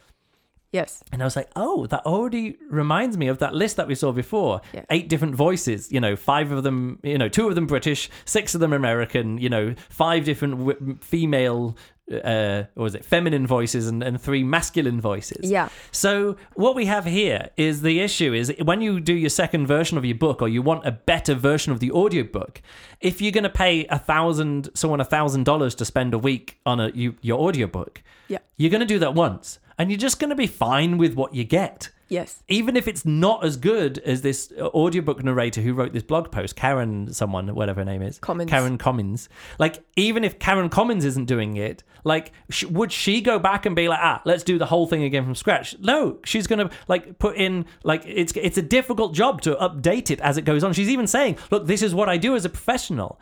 But okay, so i i if you're gonna only do a five percent better job or a 10% better job, is it worth paying another person to work another 60 hours Yeah. and give them $1,000 or however much audio? I don't know how much audiobook narrators charge for a week's work. Yeah. But do you give them another? No, because it's only 5% better. It's only 10% better. Yeah, this actually reminds me a bit of the the stuff that's going on with uh, animation, like Yeah. going from hand drawn animations, like hours and hours of repeatedly Yeah. drawing things uh, to make it animate, Yeah. to 2D animation, Yeah. to uh, 3D animation, and we all saw the 3D animation and Yeah. all went like, oh, that, It's ugh. ter- but yeah, but it gets it'll get better, and then later on you're like, oh, I want to do a different version of this scene. And a 3D animation is very very expensive compute wise. You know, as Yeah. you always see these special effects things. They say, oh, we set it going, and we came back four days later, and the whole thing was there, but there's a missing frame in you know in the Jurassic Park. There's a there's a moment where the Velociraptor disappears for a frame and comes back again, and they're like, we can't go back and fix that. It costs too much to go back and fix that. You know, so even with the 3D and CGI animation. um Oh, that's really difficult to talk to you because no, it's you took some antibiotics and your belly. I'm just saying, I'm looking at Juliane's getting stomach cramps from having uh, antibiotic, like taking antibiotics uh, yesterday and today. yeah. Either way, I'm. I'm going to move on. Yeah. So you can't go back and fix it until it's cheap enough to just to go back and fix it. Yeah. You know, and that's what happens. So with this audiobook stuff, let's say it costs to get to make it 5% better, would you pay $100 to make the audiobook reading 5% better? Yeah. It's like, okay, but what if you can make it a thousand times better and it's going to cost $1 of compute time? Yeah. why wouldn't you just have 20 different versions of the book one in British English. Male voice, when in British English female, male and female American, one that sounds from the south of America. How about an Australian? Uh, an Indi- if you're in India, you want an Indian accent. You know, like Yeah. every single accent. If it costs one dollar to have a pretty good version, which the every ebook reader can read it in their own voice. And uh, Amazon has got the Amazon Compute Cloud. No, what do Yeah. they call it? Amazon Web Web- Services, yeah. AWS. Yeah. And it's not more than just, it's like all compute. For them, it's actually, they're like, ah, well, nobody's using this cloud computer over here. Mm-hmm. We'll just, you know, tick the box, put it in the background. We'll find time when compute is cheap enough that it's worth it to do this for you for free. Because we know that we're going to sell three ebooks or three audiobooks and it's worth it, Yeah. you know, to do this. Someone's like, now we're listening to the, I'm listening to this book um, this Alastair Reynolds book. You're reading, reading the Kindle ebook, both bought by my Audible um, and Amazon thing, and it's putting them in sync. You know, because Yeah. it thinks it's one person reading both of them. So I keep opening this, or like chapter twenty six, and I'm like, no, no, no, chapter eleven. You know, because we're at different points. You know, Yeah. it's it would be so easy to do that. And now I'm only talking about what it would be like to have it ready made that you're consuming it, like Mm. a printed magazine, a printed book. Like you get it and it's finished. Yeah. But what we now have with iPhones and computers with web technology, we get the CSS, like the, the cascading style sheets. In other words, you can just put in different rules at the start and it's different for you. Mm-hmm. Yeah. Like, oh, this is great. I want it a bit slower. So instead of like what it does now, which is you get an MP3 file and it slows down the MP3 file, it makes it a bit slower. If it's doing the like the translation or the, the you know the the the AI model, the virtual voice model is in your Audible app or already on your phone. Yeah. You could just say actually make it a bit more like make it a bit faster Yes. like speed it up a bit or you could say i kind of want this to be more emotional throughout because it's well written and Yeah. i think or you could turn uh, turn the dials or you get to a thing and it says Furbuard or you know 1530 hours maybe you can just make a mark and just say look uh, just in the future or maybe for other people if it's like an online thing you can Mm-hmm. just say make a note here it's not 1530 you can actually type it out in a way Mm. 50 you type 15 30 hours Yes. and then read back 15 30 hours like great the next time that anybody downloads it it'll just do on the fly if it's done in advance or someone else listens to it on their ebook Mm-hmm. or like on the ebook reader and it's like the computer voice text to speech Yeah. is virtual voice rather than hello this is text is actually taking other people's ideas of how it should be read you know like the kindle highlights when you get to the book and Yeah. i would always turn that off because i don't want to see what other people on the second reading have gone through and underlined and like Yeah. ah, this is the first mention of this character who goes on to be the most important character in the book. Oh, this is the first Yeah. mention of this thing which gives away this twist. But if you want to turn it on and if you want to see it, Yeah, so imagine the Kindle um, uh, and, you know, whatever it is, Goodreads uh, notes uh, things that you can put in there and people can share the notes from the Kindles. Instead of sharing notes from the Kindle app, it can be better pronunciations back to your the, the reading. Yeah. Again, if it's on your device, you can it can train on your voice yeah. And then use your voice. So you're actually like you're hearing the book in your voice in your Yeah. head. I mean, I would hate that, but maybe someone would like it. You could train it on your parents' voice, Or- and then you have your parents read Yeah. the story to you. Or you could be like, you know what? John Lee is my favorite audiobook narrator. Yeah. Every book that I read from now on is going to be John Lee. I mean, he isn't my favorite audiobook narrator, but like he does the best job with the books that I like. You know, because he's reading books that I like, I I associate him with my as my favorite audiobook narrator. Yes. But it's only because I really like Peter F. Hamilton and really Yes. like Alastair Reynolds and he reads those books to me. Yeah. I glom onto him with that. Whereas Stefan Rudnicki is really good, but he's reading books from the Audible free library, which I don't really have an attachment to. Yeah. So mm. even if he's just as good, I don't know. What I'm trying to say is why the all of the benefits of not having a fixed recording, which is what the professionals now do, the nine jobs of an audiobook narrator. Like hmm. five of those nine jobs are actually the production and recording of an audiobook rather Yes. than the performance of an yes. audiobook Yes. as soon as it gets m- better for you to have a mostly okay experience with the audiobook but way better like just do the book again for me. Like no i don't like that voice. This voice. No i don't like the voice. Okay this voice fits this book really well. Yeah. it's like a romance book so i want it to be read to me in a french accent. I don't know what it's going to be. You know i like honestly don't know what people would want. Yeah. but once this technology is there and available people can then take that. Yes. you know they can they can Yeah. have they can have that and take full advantage. and it is of- going to come and it is It is like going to come, yes. and it's for me as someone who knows anything at all about technology Hmm. and has read any science fiction, including the very book that I'm, you know, nominally reviewing today, where they didn't have machine translators. Hmm. They literally flying people to the moons of Saturn, whose only job it is is to translate from uh, from Russian, no, from Chinese to English, and they do a bad job because they're not getting across the real meaning. Yeah. It- it- obviously, the real issue is that that person really isn't a translator. They are a diplomatic link, is Right. actually what the job Yes, is. and course. it's quite clear in the book that they're a Obviously. diplomat Yeah. rather than a translator. Yeah. Uh, but that's a job, if you know what I Yeah. mean. So it's yes, it is a real pity when say no to artificial intelligence. Devices do not take breaths. Without breath, you have no life. In fact, listeners have said they grow uncomfortable if they cannot hear the voice taking a breath. oh yeah did how was that was that The thing is, I don't like breaths, and I don't notice it. It didn't make me Right. unca- uncomfortable because I just knew it was. A, I knew it was a computer, a virtual voice reading to me. I don't need the the breaths. okay But how easy would it be to just say, "Oh, include some breaths between sentences"? Yes. Between paragraphs, do a sigh. Well, not a sigh, but you know yeah what I but mean. like a little Chapter three. yes You know, it, it it's not the simplest thing. It No. will take some training, but in five years' time, it might, might not be good enough. In ten years' time, it's going to be better than humans, and that's all I'm going to say. Yeah. We're where we are now. We're at the dot matrix printer. How quickly did it take for people to have dot matrix printers in their home to having uh, laser print, la- you know, color laser printers in the home? Yeah. Five years. yeah Two years? Maybe they came out at the same time, but the cost of laser printers came down. And this is compute cost. So, in other words, it's going to happen in your pocket for free while your phone is on idle. You know? yeah this kind of stuff and yes of course you can say no to all these things and if you keep thinking like that the only outcome would be you have to live by yourself in the forest somewhere and be completely Yeah. like that that's the kind of mindset like you have to make the, the decision either to just go along with it and take take the advantages and accept the disadvantages Yeah. and then find new things Yeah, and, and it is a pity that Yeah. some audiobook narrators aren't going to stick around with the jobs because again at the moment Yeah. i would like 90% of audiobook narrators i would go with them over a virtual voice Yeah. but next year it's going to be 80% and the year after that it's going to be you know Yeah, 60% go. Yeah. and then in 10 years time it might be 10% of audiobook narrators i would prefer them than a than a, a, a virtual voice doing Yes. it because I would want you know John Lee's version. I would want uh, Karen Commins' version Yeah. of the Sting. It says here at the end,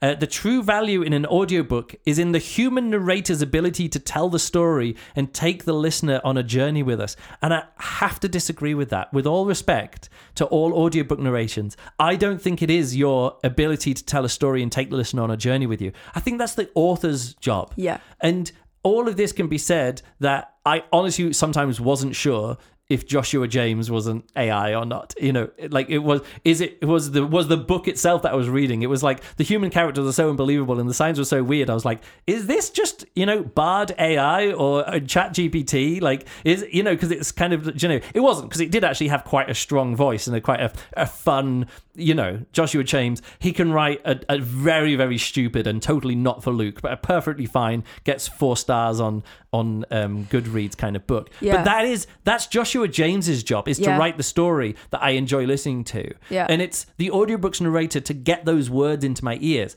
It's possible that they can do a better job. A bad audiobook can be elevated by a good narrator, but that's I wouldn't say that's their job. Their job is to convey the author. Yeah. And that might be me dismissing. And I'm saying this as someone who's listened to audiobooks now for 14 years and is very happy to be my main way of listening to like reading is to be listening. Yeah. Um, because it fits in my life better. But literally 90% of the audiobooks, I'm always translating from what the audio book narrator is doing back to the original words as they are on the page. And I say this so much. Yes. When, and all of the books that I review, you say, and how was the narration? I'm like, it was fine. Yeah. And I'm very sorry to all of the people who make their job as that like bottom Yeah. uh, bottom 10% growing to bottom 80% of audiobook narrators. I'm really sorry, but you your job that you're doing is like the typesetters of people who would go through and typeset a book they every single page they would format the page Yes. and as soon as computers could do that better than humans which was super early on because it's just text Yeah. and now any desktop publishing you just say format this text across however many pages and it does the pagination it does the um it does the, you Yeah. know, it does all the page numbers. It puts the titles everywhere. It puts in the margins and it exports as a PDF. Yes. And unfortunately, at the moment, Yeah. a computer can do that job better than literally all typesetters. Yes. And it's a real pity because the uh, narrators, it is an artwork. It is, it is, but it is illuminated manuscripts and it is illustrations in shopping, ma- like in the, you know, every single thing that you buy, every single time you go, oh, check out this, this, uh, uh, this catalog of these uh, furniture catalog. Every single image had to be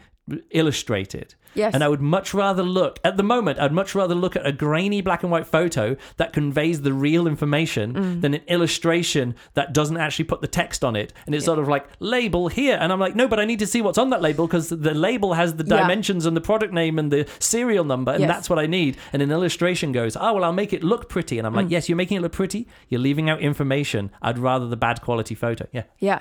And also, it's like we, in our current society, we are living on all of this development.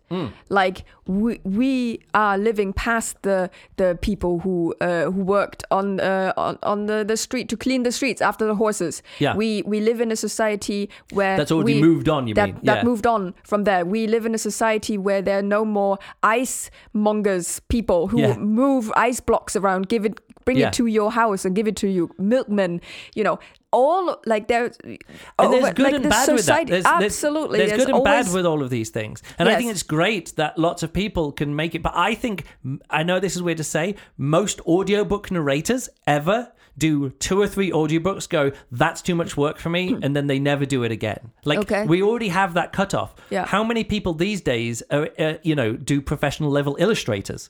Very few, because it takes years and years and years and years and years to become a professional illustrator. You know, Hmm. Yeah. I've got some friends who are professional artists, but you know, uh, and game developers. They they job is making game assets. Like, Yeah. uh, that's great. It's great that you can do that. But in the future, you're going to do like character, some character designs, and then the assets themselves, the creation itself. It's just make work. You know, that's the reason why computer games cost so much is because asset creation for these, you know, Yeah. Grand Theft Auto games. you need to pay the humans for it. you're paying the humans mm-hmm. for I wouldn't say menial work, but it is art, and you could say all of that, but it's going to be replaced in the same way that layout Yeah. was was is now a job that an author can do themselves by just go convert to PDF Yes. or convert to ebook. Yeah. The, the in the end we're getting closer and closer to humans do the crafting of the words please have an editor and a copy editor who can come in and fix it Yeah. and then once you get there the next humans that touch that it can be my ears you know what i Yeah. mean it doesn't like i'm not saying it's good that there's no more intermediaries but we don't need like again bringing up the idea of andy weir he did his own audiobook narration Yeah. how many other um, authors out there could could give me a five star reading experience, but at the moment, because it's their first book and they're self published, they don't they can't afford an uh, like a narrator. Yeah.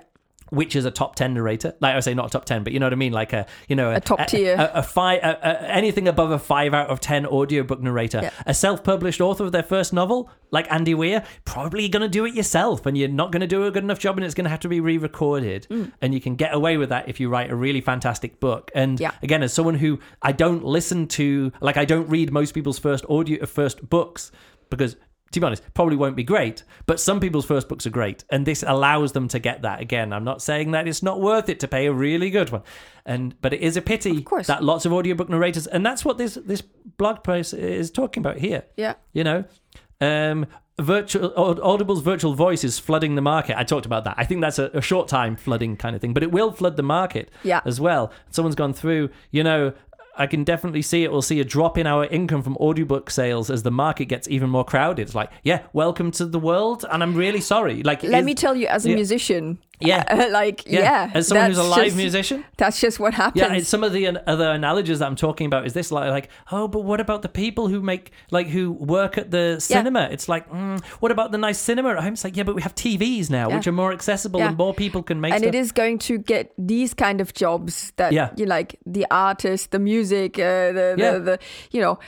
Unfortunately, that is how it is. What about people making TV shows and doing this kind of stuff? It's like, yeah, but then YouTube comes along and like, ah, YouTube's not, you know, it's that whole like disruption thing. Yeah. YouTube's not good enough. They've only got like 144p and the internet's not good enough. And now I'm way happier to pay for, like, we don't have broadcast TV. We pay No. for Netflix Yeah. and Apple TV. Yeah, and, we use these services. But you know what I use most of all? YouTube. Yeah. And nobody is getting paid for those videos. Or if they, uh, some people are getting paid for some of those videos. A lot of people are making the videos that I watch just as Yes. part of their job or as a side job.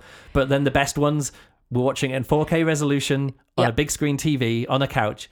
And Is it amazing? Yes, it is. It is- Am it is I amazing. always happy with how the way that this works and how the capitalistic is like you get the money, you don't. No, but- no. I, I but here's know. the thing: I'm I wouldn't yeah. be able to watch this many people like do like would do the juggling, Yeah. and because it, it, in my set, like people riding mountain bikes, it used to be three VHSs would come out in a year, Yeah. and everyone would get those VHSs of mountain bikes and put them in. Yeah. like there was like four magazines. I remember reading mountain bike magazines when I was like sixteen or seventeen. That was Yeah. it. You Yeah. read the magazine and then you were done. Yes, and then the VHS tapes they get got worse and worse the more you watch them. Well, we I would mostly watch again not so much mountain biking, but kayaking and skiing and Yeah. snowboarding, and we had like three of each. I worked in an outdoor pursuit center, like we lived there and stuff. Yeah. So I would watch these action, you know, VHS stuff, and you'd watch them, and then that would be it. Yeah. And there wasn't like twenty more videos per day, and you could say, ah, but the videos these days aren't as quality, and it's not an event. It's like yes, we have to find other ways to build community. We have to find other things to come together with, at, about, with, Yeah. and hopefully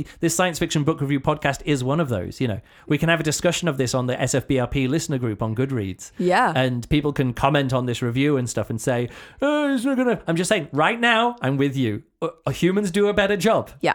In five years time How much longer? in five years' time, humans will still do a better job. Yeah. Maybe in three years' time, but in eight years' time, nine years' time, I'm probably, if there's like, hey, an audiobook narrator you've never heard of or virtual voice, the latest, you know, 2028 virtual voice, I'm like, maybe I'll go with the 2028 virtual voice. Yeah, Because we- it's going to be in yet. the Audible app on my phone, and I'm going to say, uh, read it faster, but don't like speed up the voice so it goes like this, but just get through it quicker, you know? Mm-hmm. Yeah. So that's it. A big episode, but I really enjoyed this one. Okay, cool.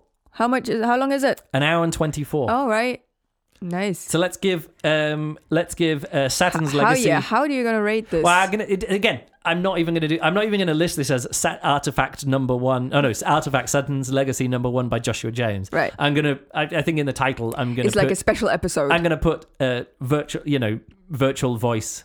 Uh, Thoughts on- thoughts on Audib- Audible's virtual voice. Yeah. probably. yeah, sounds good. Because that book was just a medium. To, Yeah, yeah. it was to- literally just to go, where is the technology now? Oh, actually, no, there is one more thing I wanted to do, which I just forgot about. I was talking about improvements. Yeah. So it has here this. Um, I'm going to turn You're this now up. on the Audible page. I'm on the Audible. There's already different versions of this. Listen to this. the four corners, and the universe. Can you He hear was this? afraid. His grandfather had founded the largest empire on earth, and Naram Sin considered himself to be a living god. But even in the oldest stories, gods knew fear, and Naram Sin was no exception. Wow. Okay, not very Oh, good. Okay. But like Here's the this thing, sounds That's not the version. That let me. I'm now going to play you that same section Yeah. from the Audible app. Okay. Yeah. So let me turn this up here, and I'm going to play the same section. Hopefully, people can hear it here. Naram Sin, king of the heavens, the four corners, and the universe. He was afraid. His grandfather had founded the largest empire on earth, and Naram Sin considered himself to be a living god. But even in the oldest stories, gods knew fear, and Naram Sin was no exception. So I'm okay. saying I uh, I am quite impressed because I have like heard between the two of them. Yes, because like, I- one of them is shit and one of them is listenable. I have heard Yeah. audiobook narrations like that. like the first one. Like this like this kind Yeah. of level of Yeah. you know my brain needs to kind of decode what's going on. yeah. Yeah. But I'm saying the second one it. that I played from my phone, which is the version that I listened to, Yeah. if it had sounded like that first one, which is like this audible sample of Yeah. virtual voice, wouldn't have been good enough. I would have never have listened to it. But because I listened to the, because, you know, it's in the free library and I could just listen to the first part of it, Yeah. I was like, oh, that's listenable. But why have we come here? asked Inley, following close on his master's heels. Uh, I just accidentally pressed stop on the wrong thing. I pressed stop on the podcast recording rather than on my phone during the reading. what I'm saying is like, they're like, why have we come here? Like, you can actually hear, like, Yeah. oh, it, it knows what a question is. If Yes. you know what I mean? Yeah. It can look ahead, see a question mark at the end, know where the brackets are, and says it in not in any particular voice, but like, here is here is dialogue. He Yeah. said. You know what I Yeah. mean? Like, so it's good enough. It's definitely one of those things that people have been very opposed to e-bikes, and every you go to time, e-bike analogy. yes, it is perfectly. If at any point a person has then tried out an e-bike, I've always ever seen smiling faces because it Yeah. is fun. And this is the same kind of thing with this. Like you can oppose everything until you then just experiencing it yourself and then see and hear, okay, right now I get it. Now I can make my own like, you know, you Yeah. have your own opinion about it and then like just keep keep doing it from time to time and see for yourself. Yeah, but what I'm saying, you can do it with the same book. Like this Yeah. is two sections of the same book. One Yeah. with the virtual voice from whenever that was done, Yeah. and then obviously the new version that I've got is just the a better version. It Yes. just reads it better. It sounds better. And That's that's, in- that's yeah. in a few months. Okay. You know, this book was released in yeah, 28th. December. It was end of 28 28th of December last year. Yeah. And what we're in now, 11th of February. Yeah. Like if that's the improvement in just that time. Again, Yeah. I don't know when these were generated, but just in the in the preview to now, this virtual voice that I listened to is already better than whatever the sample voice was there. Yeah. So anyway, Interesting. I just I forgot to mention that, that I queued up both of these at the same part Yeah, of the yeah. of, of the prologue of the book. That's fun. So that's it. All uh, right. Two stars for the book, but set that aside. Um, uh, audible uh, virtual voice, I'm giving uh, two out of ten, so that's like one star. But who knows? I thought three. You said three out of ten. oh yeah, yeah. Maybe so. Th- let's let's give it like one point five stars out of five for now. Virtual voice. Amazon's virt- virtual voice narration Yeah. in twenty in January 2024. Yeah. 1.5 stars. Out of Five stars. Five. This is stars, yes, you know. yeah, right. Uh, so again, uh, Yeah, yeah. it's difficult to say. So in, in my rating, that would be it. Of course, I'm not going to put that rating Right. next as an audiobook because I'm not rating this uh, episode. good. All right. If people have feedback, go to the Goodreads listener group. Yeah, and thanks very much for feedback. sticking with me doing a uh, maybe I wouldn't say rambling, but long and in-depth thoughts about this kind of stuff. Yes. And again, I'm sorry to anyone who is going to be sticking up for the for the human narrators. I'm with you for now. Yeah. I'm with you, Good. All right. except Wil Wheaton. What's next? Oh, I was going to finish on that. Oh. Um, no, uh, next is um, the uh, Machine Vendetta um, project. No, was it Agent? No, Prefect, Prefect Dreyfus Dreyfus. Emergency Number Three. Yeah. The end of a trilogy by uh, Alastair Reynolds. Yep. And you know what? It's so good to be not with Joshua James and not with virtual voice narration and Yeah. be back with Alastair Reynolds and John Lee. Yeah. I'm like, ah, ah, Yeah, yeah. I competent writing. No, Yeah. better than competent writing. Like Yeah. really interesting writing. Yes. Well done action. Absolutely agree. So let's get to that. So thanks a lot for listening, and we'll catch you next time. Goodbye.